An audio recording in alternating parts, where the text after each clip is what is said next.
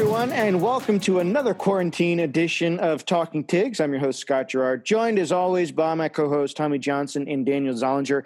Got a lot to get into this week. It's another week without sports, but I think we're slowly starting to thaw that freeze hold on everything. I don't know about you guys, but Georgia just announced some easing of restrictions. So hopefully something just starts to trend in that direction. But anyway, before we get into everything, just wanted to remind you folks, if you're not already following us on Twitter, please do so at Talking Tigs, no G in Talking. We're also on Facebook as the Talking Tigs podcast, and you can find us on iTunes and Spotify as well. But before we get into to all these good juicy bits, I wanted to see how you guys are doing. So how's the end of your quarantine life going? I don't know if we can say it's the end.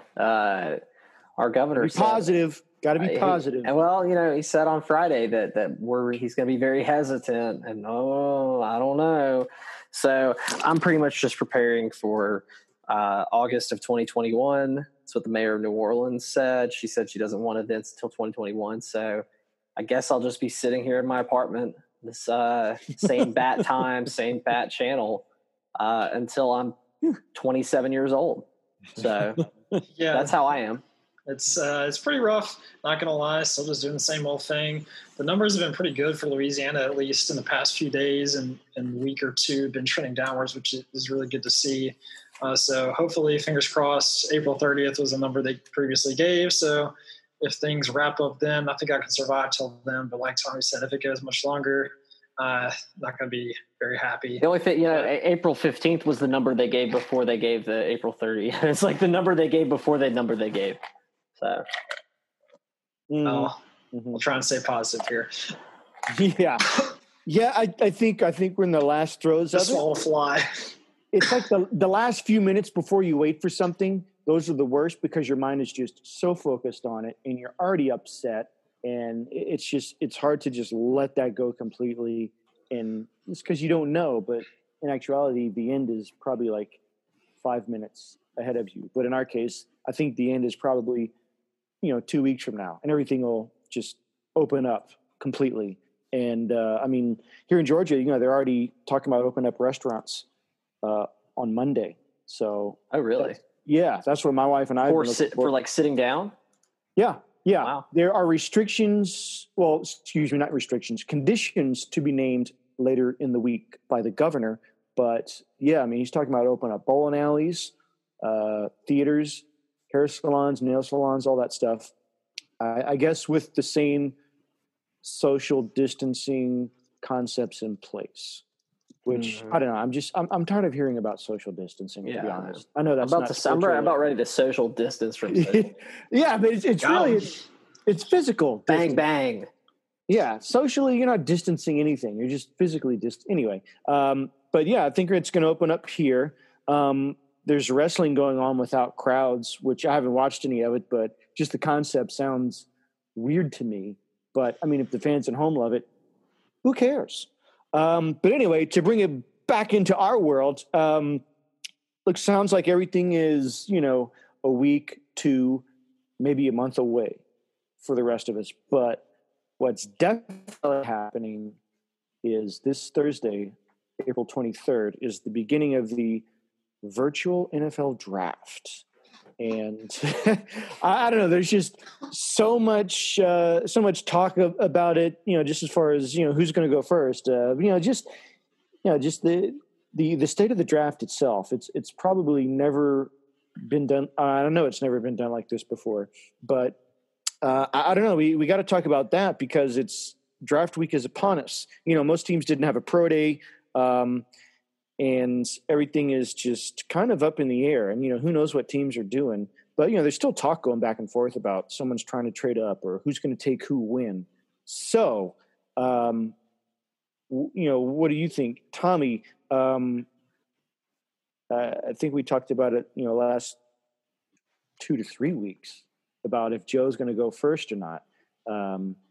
How confident are you that is still the case? I think 9 times out of 10, or probably even more than that, probably 99 times out of 100, Joe goes number 1 overall to Cincinnati.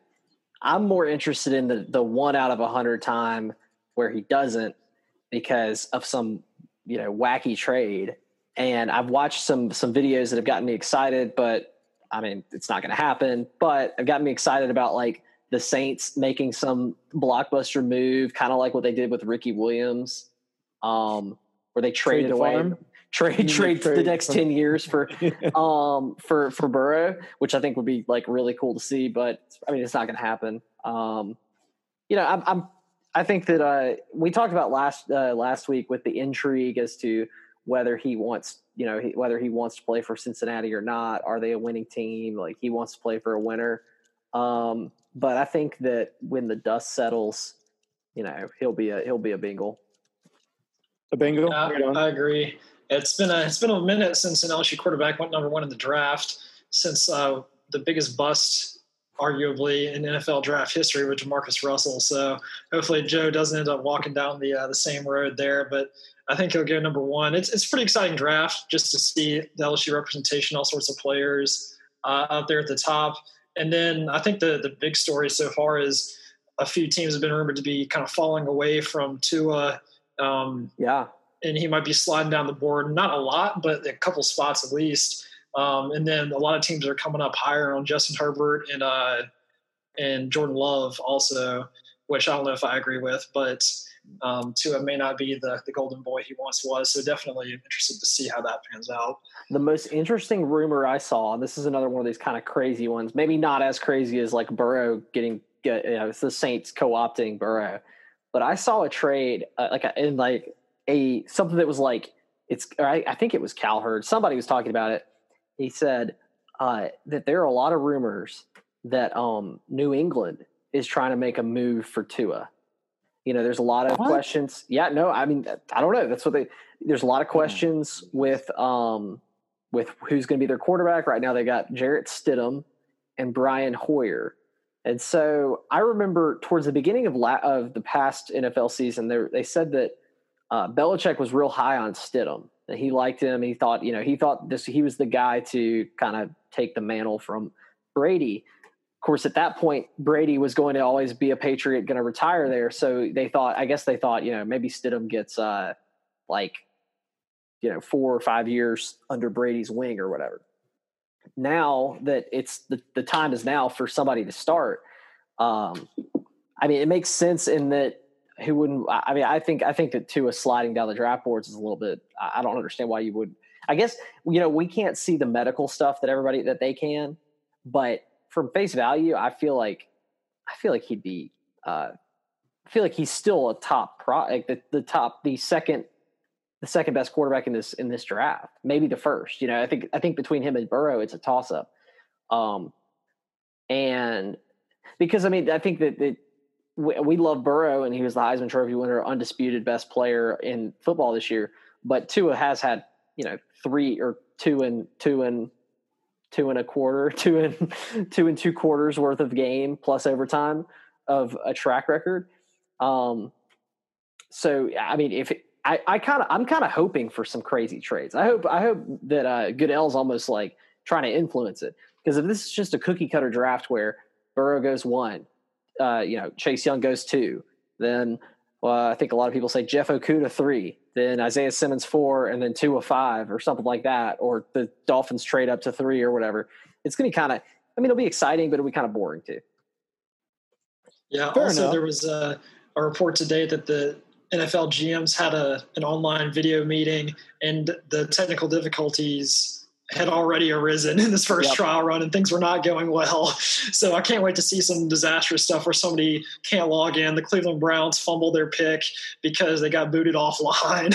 And I wonder what's really going to happen if you're on the clock, and like, I don't know how real this clock thing is, because it's always like, you know, and then it's like, they're on the clock for 2 minutes or whatever, however long it goes. But like, you know, that they're in the same building. Like the clock thing is they're going to get it. They're going to get the pick in time. But like, I wonder how close it ever gets, like how close like the seconds get. And then with this, is there like a, you know, how could you, what would happen if you go overtime? I don't know. Yeah, you're right. I'm not sure that I've ever seen a team like only what happens if the clock expires. Like, do you just lose your pick or – There's no way you can lose your pick. I was about to say the same thing. I don't think that happens. But in this case, if it's a virtual draft, all they could do is just go, kill the connection. And then you go back and go, sorry, don't know what happened. I guess we lost you. Yeah. Just to buy yourself more time. But you really think, though, I know Tua's had 2 title game appearances, but he's also had 2 surgeries. Mm-hmm. And he's had 3 surgeries. 3 surgeries, excuse me. And I would think that would weigh on their minds equally. But, I mean, I did see a video of him, I don't know, like doing squats on a little bouncy ball thing or something. It looked impressive, but it was just, I don't know, just everyone that was commenting on it said it was just not, you know, medically sound thing to do. But I mean, he looks fine. He looks fine. I just think that, like, okay, if you're the Dolphins and you got the choice between Tua, who is like prior to the season, everyone would have said he's the #1 overall pick, right? Like, even us, big LSU fans, like all that, we like. I mean, other than 2 out of 3 people on this podcast liked Burrow before he won the Heisman. And I think still may only be 2 out of 3 that like him. Yeah, true. And I think we all still would not have. I know for a fact none of us would have said he would have been the #1 pick overall. And I think most of us would have said it's probably Tua. Tua would definitely have been the #1 quarterback taken. Now Burrow has made his move and he's #1, rightfully so. He deserves it all, and I'm fine with that.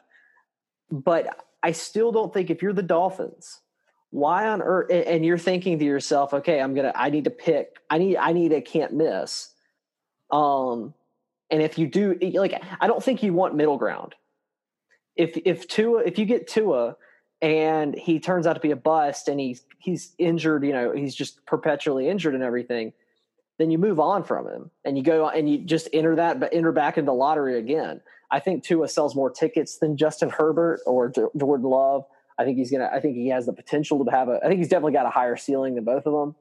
And I mean, if worse comes to worse, then you tank for Trevor Lawrence, you tank for Caleb Williams in 4 years. I don't understand the Tua sliding down the down the boards. I'm just not impressed.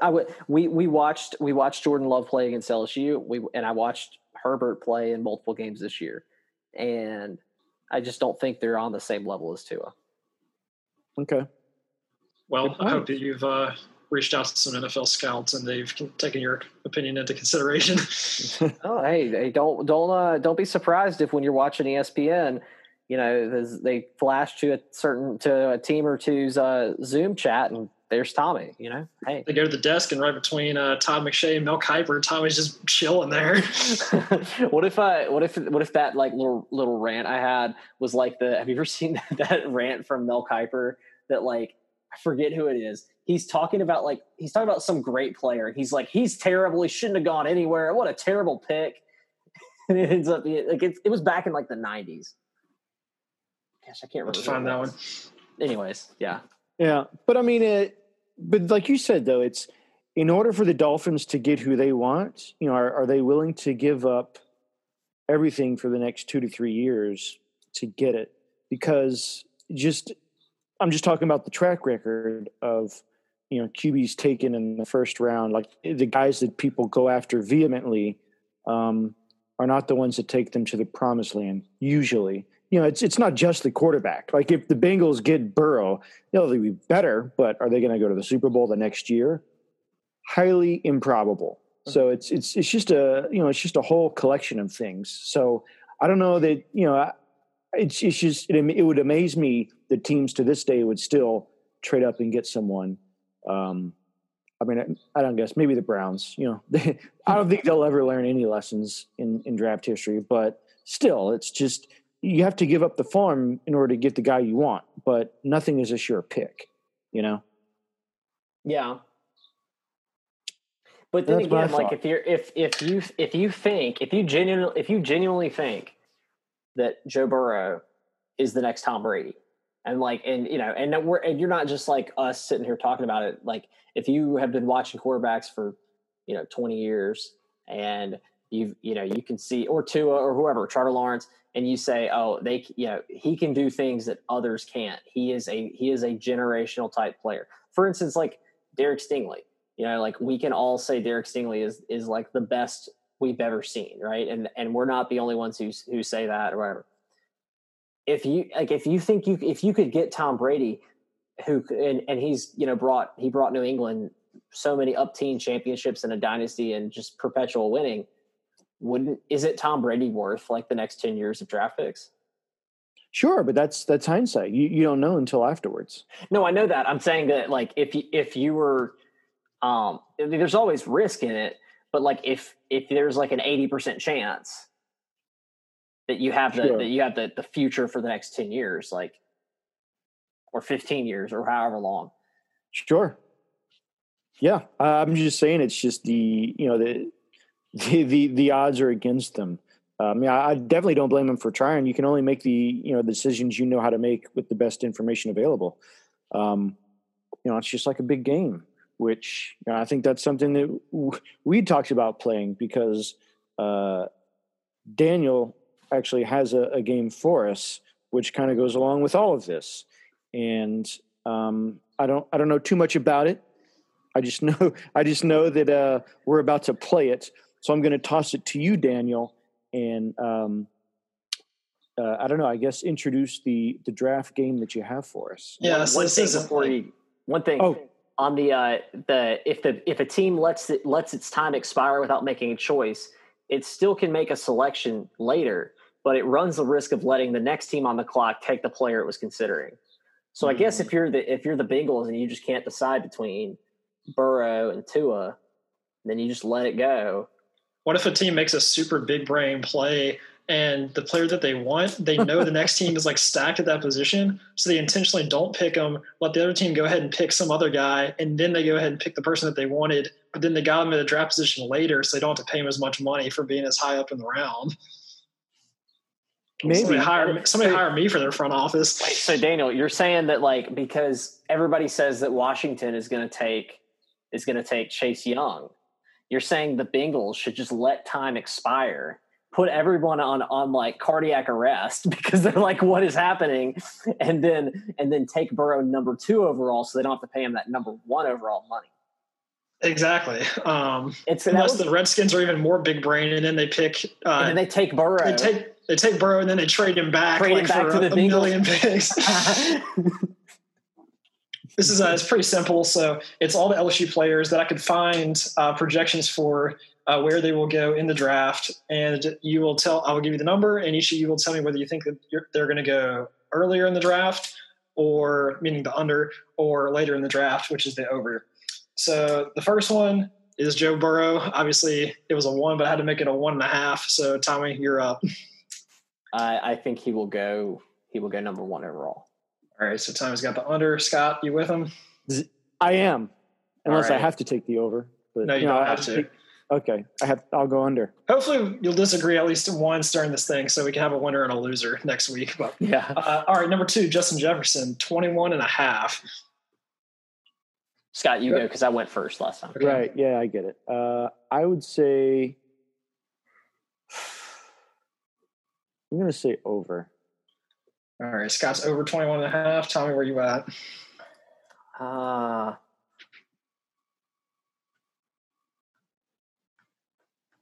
I'd say, I think under. All right. Tommy's under on Justin Jefferson. He likes Jettas. I do. I think I like him. I think that the NFL likes him after that, after his combine performance. The Saints were linked pretty strongly to him. I'm not quite sure what their pick is. I think they're 23rd. 24. Okay. Yeah, that's why I have him over. But and they keep replaying that juke move in the championship game where he put that dude on skates. Yeah, so that's probably helping him. As Josh Lamone quote tweeted it, he just said, abuse. All right, here's a guy that I don't think anybody thought could be a first rounder. Patrick Queen, 25.5. Tommy, you're first. Man,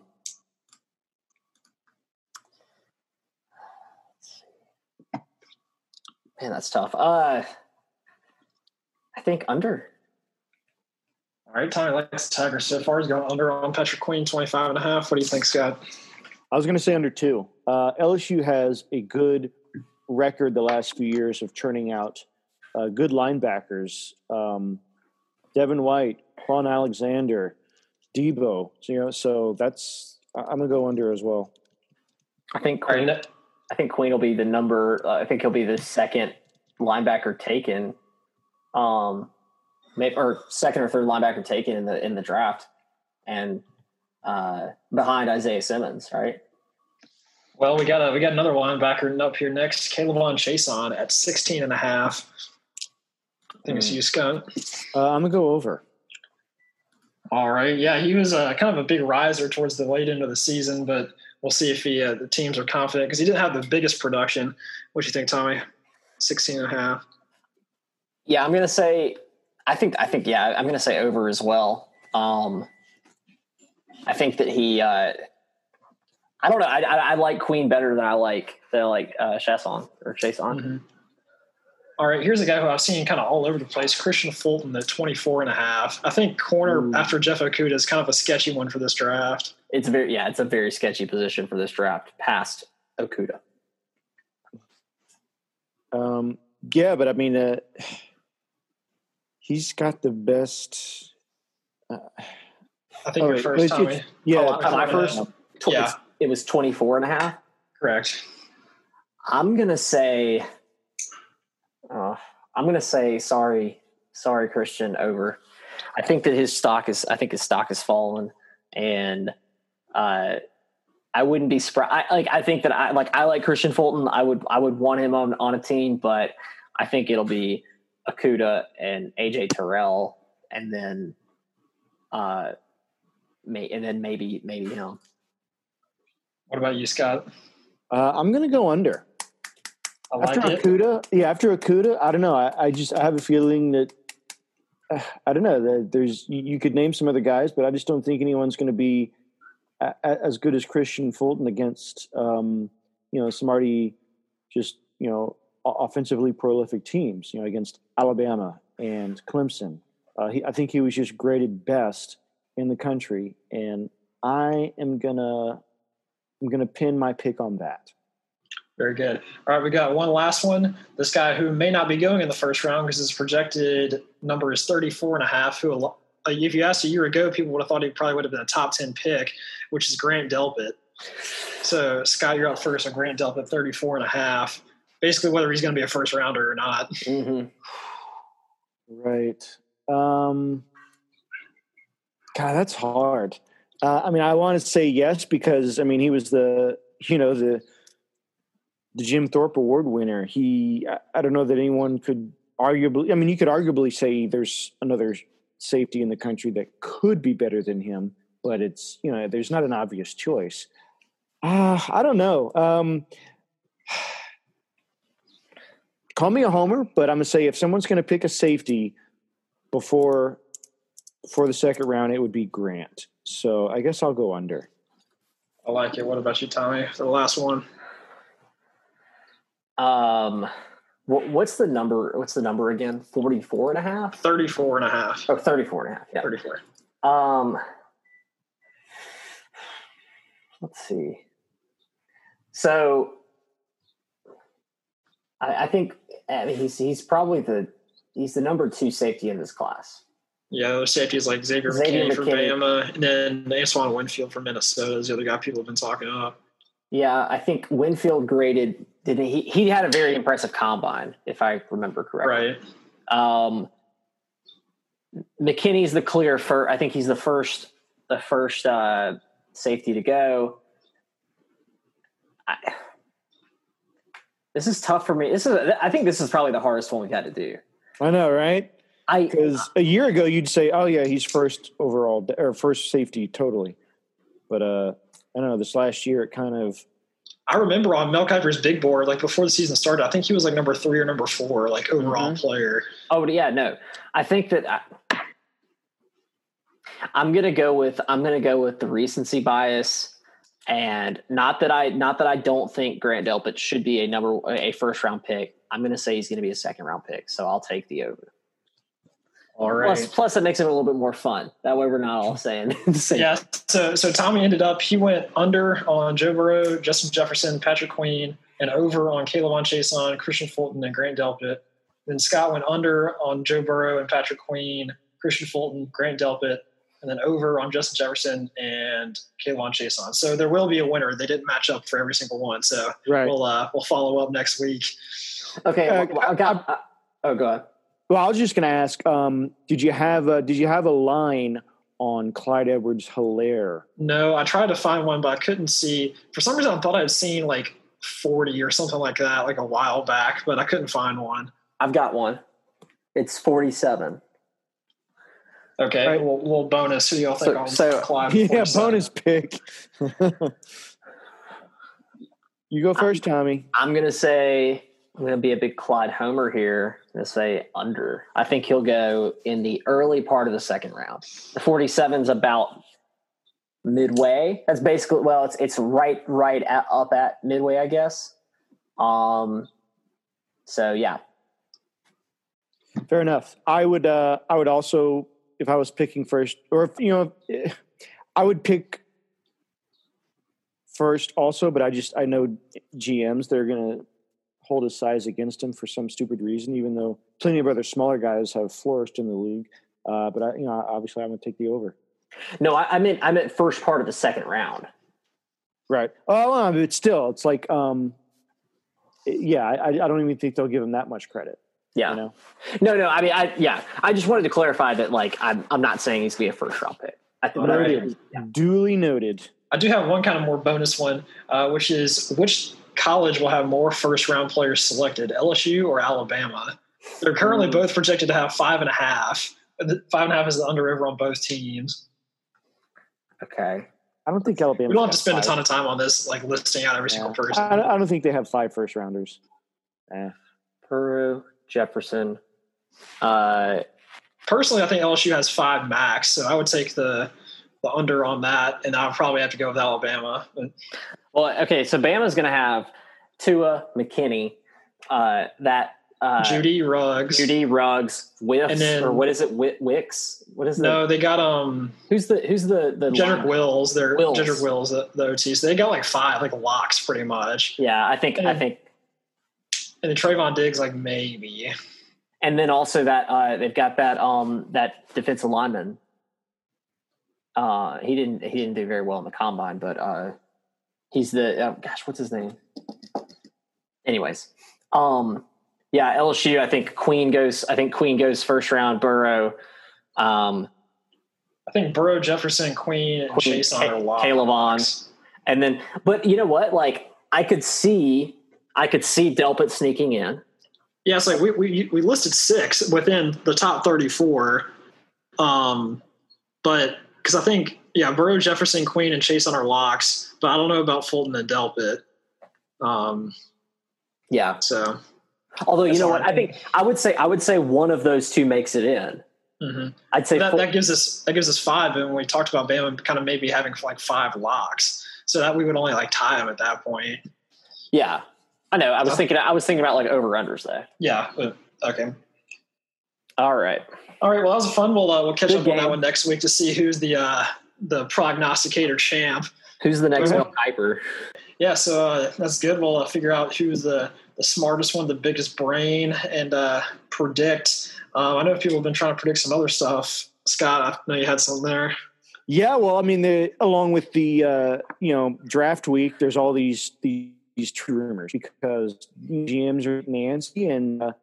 Other teams want to use some leverage, or they want to get their guy before the draft for whatever reason.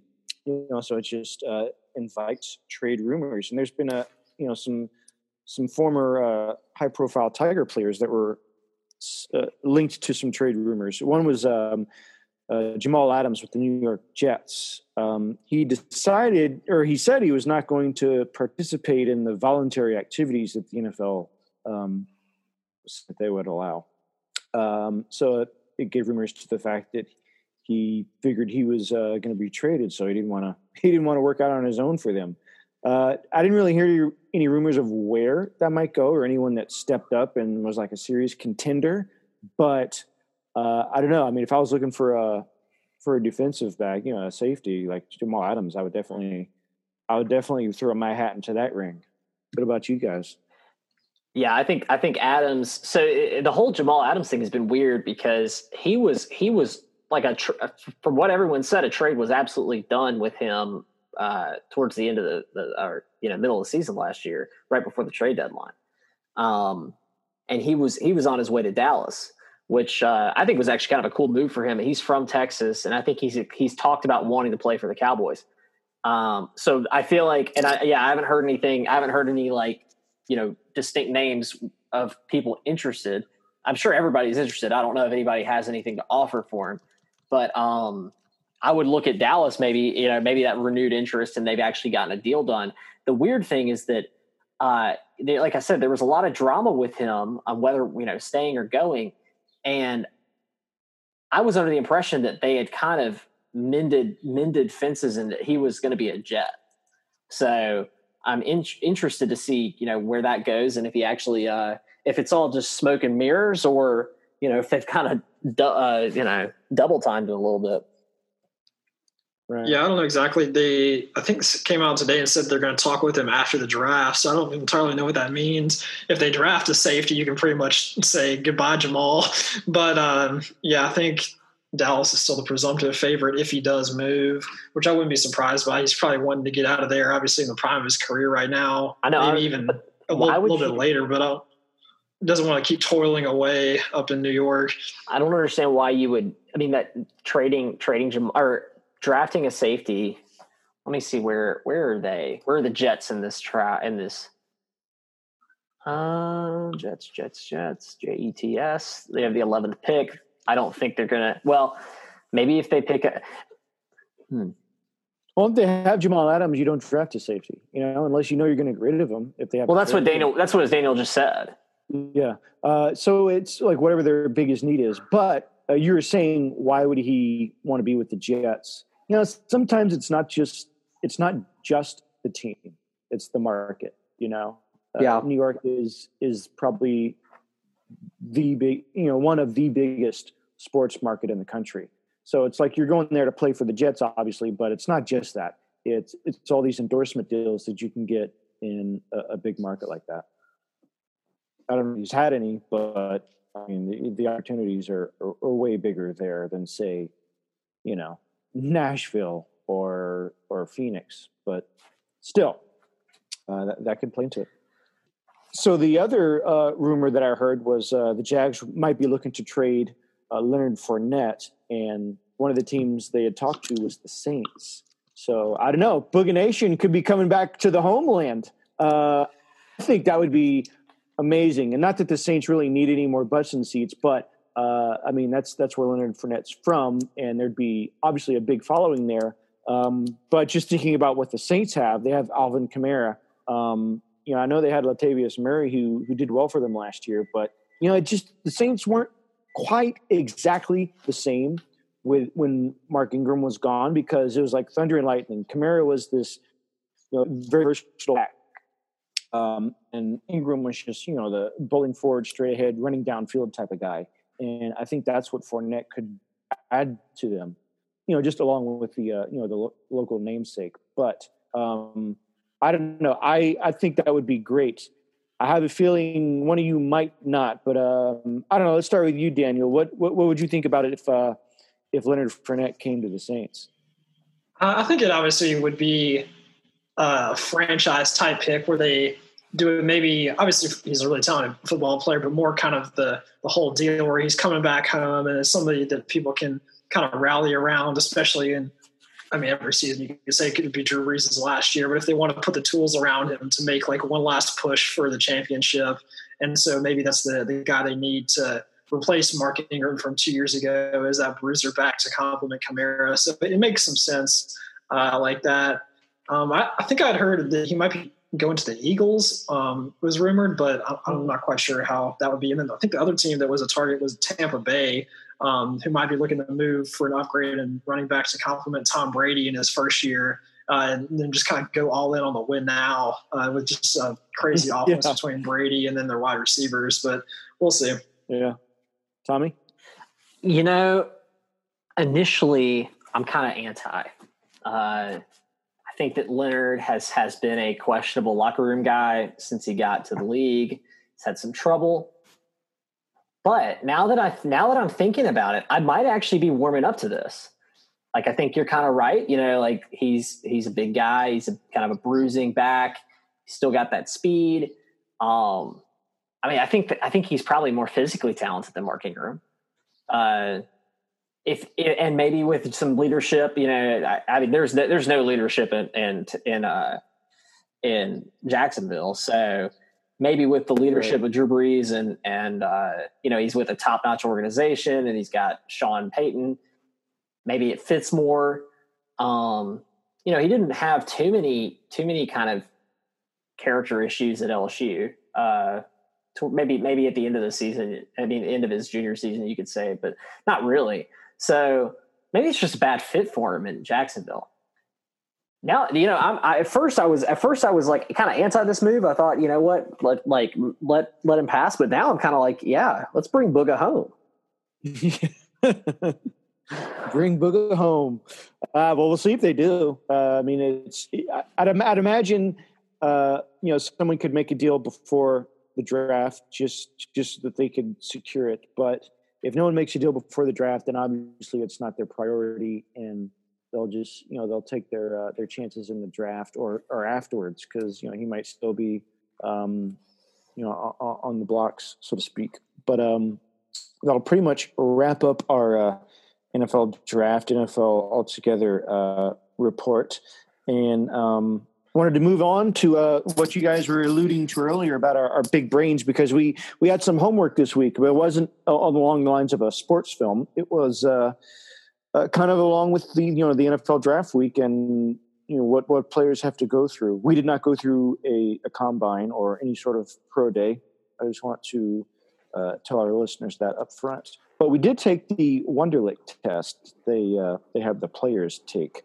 The teams use this for, I don't know, I guess to gauge their wits, their intellect, decision-making, reading comprehension. I don't know.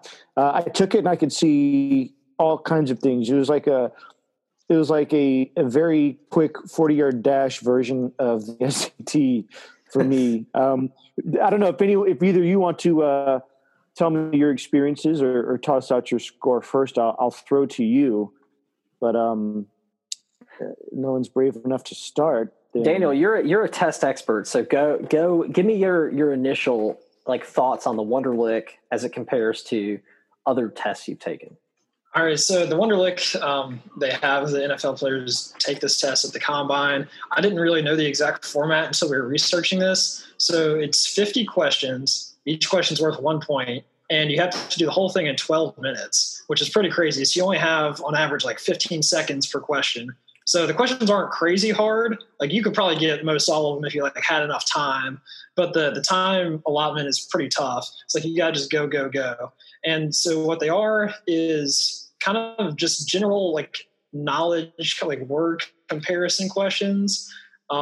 It's like blank is to let's see, blank is to tree as, or I was trying to think of an analogy.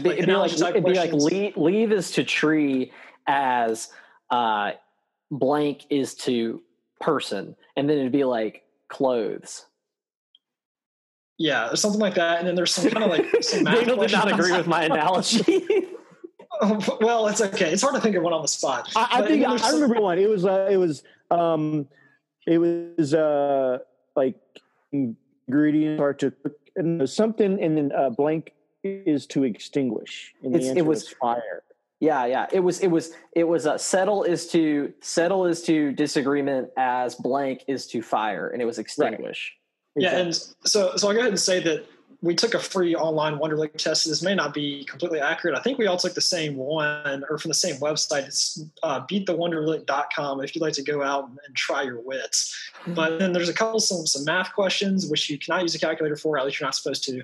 And then there's some really, the ones I thought were the weirdest, where they're like, they give you some kind of phrase or like proverb type thing. And you have to say, wait, you're talking about you have to make a sentence? I don't know, there was that too, but the ones, it was like just some like some phrase that would be like the early bird gets the worm, or like don't count your chickens before they hatch. You have to say like which of these sayings like are similar. Which Which three of these are the same? And I was looking at some of them like, I only see two. What am I missing here? So it's definitely tricky. And then so we thought, so there's 50 questions. Average apparently is 20 out of 50. And anything above like 35 is like really good. And anything below a 10 is basically considered like illiterate. So I hope we didn't do that for. Okay. Let's like, before we give our scores, let's go over. We have not revealed to each other what we haven't got. But let's go over like what some of the top, like some of the most famous and like this year's players, like what they got. So for instance, Burrow, he got a 30. I think a 35 or 34. He got a 34. Jake Fromm got a 35. Big brain. Yeah. Big brain Fromm. He was the best out of the QBs. Nate Stanley of Iowa got a 40. He was the best out of the quarterbacks. And the worst was another pretty notable guy, which was Tommy's favorite. Worst of what? Mr. Tua Tagovailoa. Worst of the quarterbacks. Oh, I thought you meant worst of the. I thought, no, who didn't Jerry Jeudy have the worst of the whole lot? Yeah, so Tua got a 13, so he barely skirted the literacy, so that gives you the Alabama education, not to throw too much shade. That might be why I slide down the board. And then his good buddy, Jerry Jeudy, wide receiver from Alabama, got what I saw as the lowest score this year of a 9, and so that's pretty poor for him. I think he has a degree from Alabama, but it kind of makes sense because it's like they were such a good connection; they can like communicate that way. Mm-hmm. Like, although you can't really hate too much talking over his head too much. I mean, the defending NFL MVP Lamar Jackson also got a 13 when he took his, so it kind of tells you that the teams will take a player. I mean, they could be as dumb as rocks if they can play football. Daniel. Wow. So wait, what about a fire shot? Now didn't now Andrew Luck, we all know Stanford architecture grad, big brain man. What did he get? Didn't he get like a 48? Destructed. I don't know if he got that high. Let me do a quick little Google. While you're looking, I'll tell you who did. And he is the highest quarterback to do so, I think, as of today. That was Ryan Fitzpatrick. He got a 48. Oh, wow. Fitzmagic. Yeah, and that just goes to show you. I mean, he was, there's, Fitzmagic. There's these waves of good play from him. Fitzpatrick went to Harvard. That's why he did so good. Yeah. Andrew Luck only got a 37, so Oh, did he really? Wow. Huh. Just shows you that, yeah. Anyways, okay. Let's go into, let's see. Who wants to go first? Oh, I thought Daniel was going first. He was the test. All right, I'll go first. So I was pretty pleased with how I did. I ended up with a 43 on the test. Good Lord. I didn't think I did that good. And then it popped up. I was like, oh my goodness. Because I did have the caveat of having done a lot of like test prep recently for graduate school. So, and the questions are kind of similar to what I've done. So I've done a lot of that. Like, so my brain is going to be kind of in the zone. But so if any NFL teams are out there looking for like a backup quarterback, like I'm available. Daniel, I think that with that kind of score, you'd be highly qualified to stand on the sidelines and hold a clipboard. I mean, that's the job I'm willing to do. Yeah, you can be Joe Brady. All right. Scott, Tommy, you want me to go? I was pleased with mine, but now I'm not pleased. Now I'm very disappointed in myself, and I think I might go take it again. I received a 31. Okay, which was higher than my ACT score, so there's that. Mm-hmm. Still really good. I think it's like 75th percentile or something. Yeah, my strategy for all those top prospects who are listening to the podcast, my strategy was I skipped every question that had a number, unless like if I saw that I could like do it, like there were some like money ones where I was like, okay, I can do. I scanned it. I was like, okay, I can do this. But like any of the ones where it was like dividing, like the long division stuff, it'd be like 48 divided by 17. I was like, skip. So I just skipped and I did the word ones. You said you got a 31. Mm-hmm. That's an 89th percentile. So well, still maybe my brain's a lot bigger than we thought. Well, that's pretty good. I forget after you take it, though, they give you these percentages of where your job possibilities may lie based on your score. So think, Tommy, you're probably, in the 40%, like you might get a job offer. That's what it said. No, it was so funny. It was like the only one. Of course, they're trying to sell you a course. So it's like, well, we can increase your score by 10 points. And then it's like the 10 points would make you a lock for your job. But if you had a halfway decent score, they'd be like, yeah, it's a 50-50 chance you get a job. Right.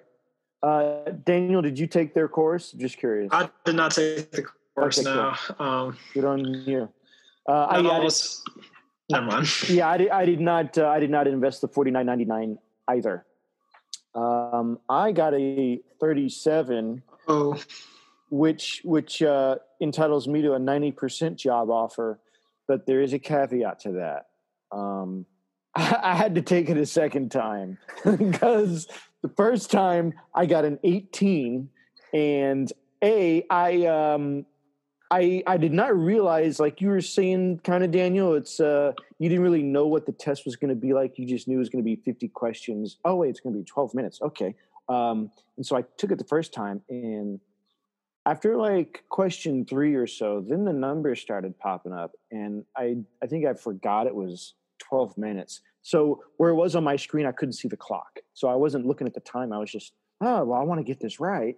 But it's like an SAT. You only get count for the ones you get right. So I went through the first time, and then my wife had peeked her head in the door to ask me something. And I don't know. After that, I just started trying to do all these math problems, and I did horrible. So I took it that second time, and just as soon as the math one came up, I just said, nope.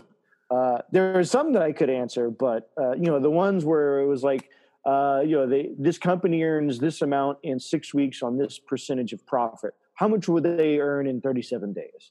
That stuff, I just to hell with. I think it's a pretty good strategy. If you can immediately identify, it's going to take you longer than 30 seconds. Just skip that thing, or not even just skip it. Just click another button and then hope that you're click a button, hope you're right, and then move on. Yeah. It's one you can actually get. Exactly, because the next one's going to be which one of these is a cloud? And then you just pick your answer and you move on. Which one of these is a cloud? But there was probably 15 questions which were basically gimmies. Which of these dates is the oldest or something right. like that. Or which number is the least? The smallest. It was there was one with a decimal point. Yeah. So, yeah, exactly. It's after those hard ones, they taught you an easy one. And then there's, of course, the rearrange the sentence one. I hope we're not giving too much away, because I would encourage our listeners to take it just out of curiosity. Yeah. That was another disclaimer. I actually looked at some practice questions before I even started this, so I knew kind of generally the type of questions. Okay. 43. We're gonna have to dock about 10 points off that one. So yeah. So I don't know, Tommy, with his handicap and my handicap, maybe you were at the top of the class when you didn't think you were. Well, I just like to speak a little bit to my own ability a little bit. Though I don't have the highest Wonderlic score on this podcast, I think my intangibles are higher. And so I would encourage any team looking to draft me from the podcast draft to elevate me to the first round solely based on my intangibles. I'm going to say he's just a winner. He just wins. I'm a champion. I'm a winner. I have a high podcast IQ, and though the great mouth talent. I've got great mouth talent. Wow. Great voice talent. Let's get this train back on track. And he's a people person. We could just say that. Well, that was interesting. I'd be curious to see, some other, there's some friends of mine I'd want to take this test. I don't know. I feel like I'd want to let them know ahead of time. Don't get caught up on the questions you think are difficult. Just move on by. Or you could tell them, try to answer every question you can. And there's no time limit. And then you can shame your friends when they do poorly. Be like, I don't know what your problem was. I answered them all easily. Right. Oh, man. But yeah, that was a fun little challenge. We should find – I don't know if there's something else like that, but I don't think they do that for baseball or basketball. But, well, speaking of baseball or basketball. It was actually kind of a busy week for LSU basketball. Well, first off, Darius Day declared for the NBA draft, and this kind of goes back to what we were talking about last week, because in the the fine print of the of that announcement, I saw that he signed with a quote NCAA approved agent, and I guess what that means is if they sign with one of those agents, then you can return. Mm-hmm. I don't know what the discrepancy would be if they weren't, other than just, we vouch for these people. They're good business. They're not going to do anything unscrupulous. I don't know. Maybe that's the difference. But he declared, but he signed with an NCAA agent, so he could come back, which of course is what Skylar Mays did. But in addition to that, there was there's three signings this week. Before we get to the signings, defensive specialist, I guess we could say, Charles Manning is returning for his senior year. So that is good news, because I remember, after LSU had that great out of the gate start to the season, they started to fade, especially defensively. And a lot of that, people said was due to Charles Manning being out. But if he's back and healthy, then I don't know. I think there's at least some confidence in LSU's defensive capabilities going into next season. But did either of you guys have any about either of those announcements? It didn't really. I mean, it's good news. Obviously, didn't really move the needle a whole ton. They also, I don't think you mentioned, they signed a player, 7-foot center Josh Gray, out of Connecticut. I think it was a 3-star prospect. So no, he's out of Brooklyn. He's from Brooklyn. I saw. Okay, the Northeast then. But yeah, so that's good. They rounded out the class. I think they ranked like number 6th as a class in the country or something like that, which is pretty good for LSU. We've been doing a good job on the recruiting trail lately with Will Wade. Obviously, the players don't care a whole ton about kind of the recent problems that they've had, which is a good sign. And hopefully next season will not be cut short and we will have some more success. Yeah. Amen to that. And not only does do the players not care, but I guess hopefully the NCAA doesn't care, because we still haven't heard anything from that. And I think everything's kind of come out from that. But in addition to Josh Gray, who, unless you have another 7-footer, I'd be really excited for that. They also signed a 4-star point guard out of Lithonia, Georgia, Eric Gaines, who's just down I-20 from me, actually.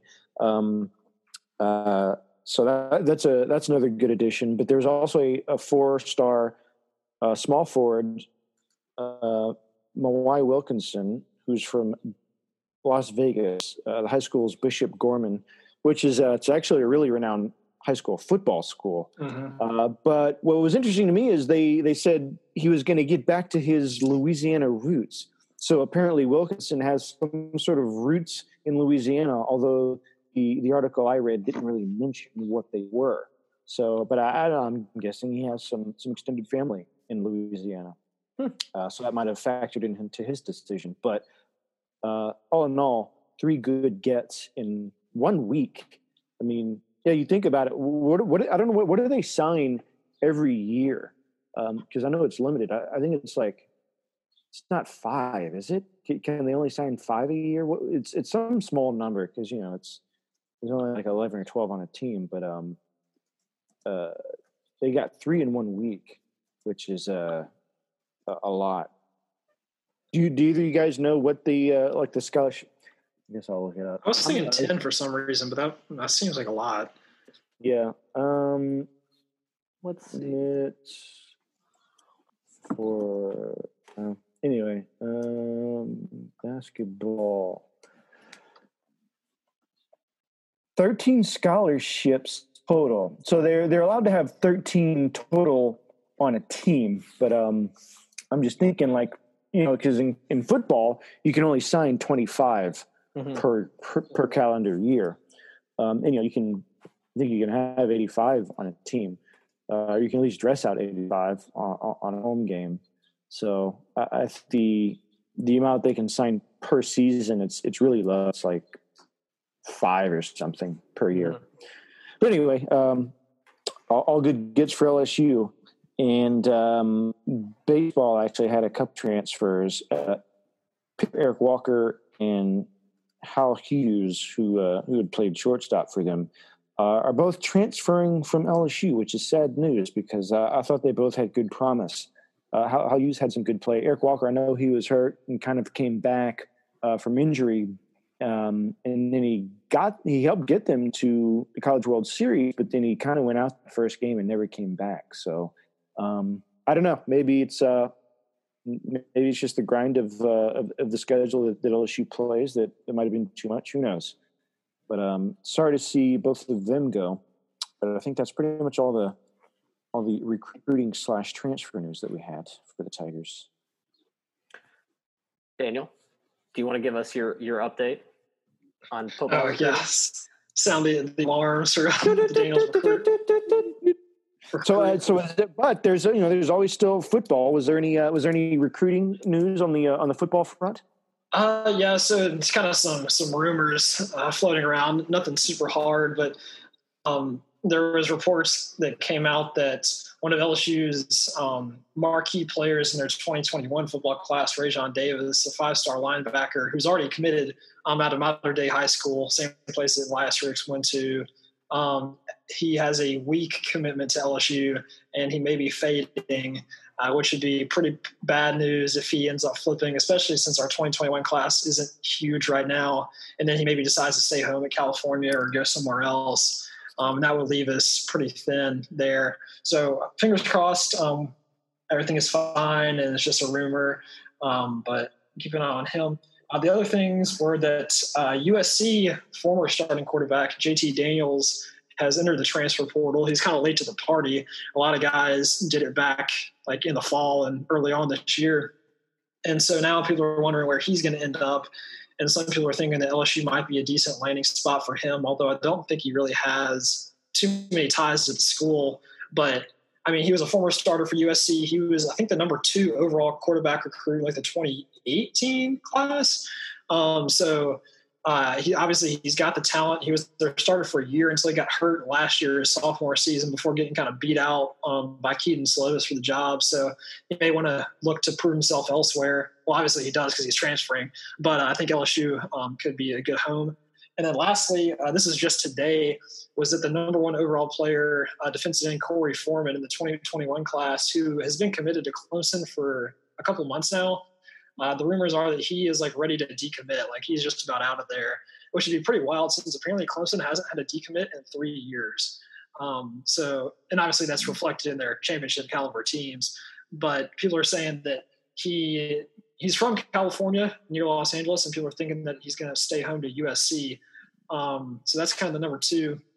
But a lot of people are throwing LSU around there as a number 3 because apparently he's really good friends with this guy, Mason Smith, who is a 5-star D tackle from Houma, Louisiana. Shout out the hometown. And who has not committed to LSU, but he's pretty much considered an LSU lock for 2021. So if Mason can bring in Corey Foreman, that would be a very formidable D-line with the number 1 overall player and I think the number 2 D tackle. So that's something to definitely keep your eye on in the next couple of weeks. And I think that was about it, unless y'all have any comments on that. No, I mean, that all sounds great. I think the guy leaving Clemson, that's kind of what you were talking about, the guy from Los Angeles that seemed to be like a strong LSU lead. Things change, tides turn, it's give and take basically. Mm-hmm. So I don't know. We'll just see how it all plays out. And then another thing about Corey Foreman with Clemson is that they signed the number 1 overall recruit in 2020, who was also a defensive end, and Brian Bresee. So maybe he doesn't want to sit for a year behind another extremely talented player, and he wants to be a star immediately. And right. I think LSU or some other school like USC could definitely give him that opportunity. True. Definitely. Yeah. Huh. Well, I was like, let's wrap this thing. But yeah, I think that's about it. Right on. Well, I didn't really have too much else. I just saw something that was kind of silly, kind of funny. And there was a,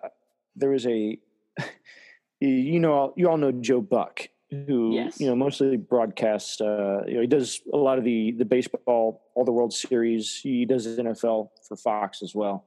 There was a porn website that had offered him a significant amount of money if he would do play-by-play for some of their videos. Oh, yeah. And he caught wind of this, and then he actually replied to him, and he goes, wow, you know, I'm honored for the offer. I just, you know, this is just kind of not in my wheelhouse, so I'm not sure I could, you know, I could perform at this level for you. But, you know, I still have my job, and I'm just, things are still kind of up in the air. I'm just kind of waiting to see what happens with that first before I commit. It was kind of funny. You know, kind of a tongue-in-cheek response. But I don't know. It's just kind of a weird sign of the times where, you know, a porn site would be asking a world-renowned sports broadcaster to do play-by-play for their videos, even as if that has ever been done before. So I don't know. Just a little silly slice of life / sign of the times. Have you guys seen anything like that? Something where you thought, you know what? Only would I see this during, you know, coronavirus or something like that. I don't know. One thing that I was happy to see was The Last Dance last night. ESPN's Michael Jordan documentary. I don't know if either of y'all caught that. First two episodes. I was not able. Tommy? I saw it, and that was the only thing that I really enjoyed for. Well, that's the first thing I've enjoyed for a long time. So thank you, Michael. Thank you, Jordan. Yeah, ESPN's having that 2 episodes a week on Sunday nights. So it's also on demand on their app. So they got the first 2 out now, and they'll be back with 3 and 4 next Sunday. Yeah, if you want to tune in, definitely check it out. From what I've read so far, read about it because I haven't watched it. Thank you, Adam Silver, because I guess he was the one that basically made the offer that Michael Jordan would agree to, because, you know, even Spike Lee tried to get that gig, but he wouldn't give it to him. He didn't want to do it. But Adam Silver said the right things, and here it is. Well, good for him. Yeah, exactly.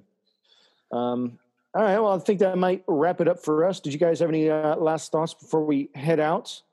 So next week? Nope, we'll see you for our draft recap next week. Yep. That's right. And any other recruiting transfer portal news or anything else that comes out, we'll have it for you here on Talking Tigs. And hopefully we'll all have some more eased restrictions in our lives, and we'll have that to talk about. So follow us next week, and we'll talk to you again on Talking Tigs.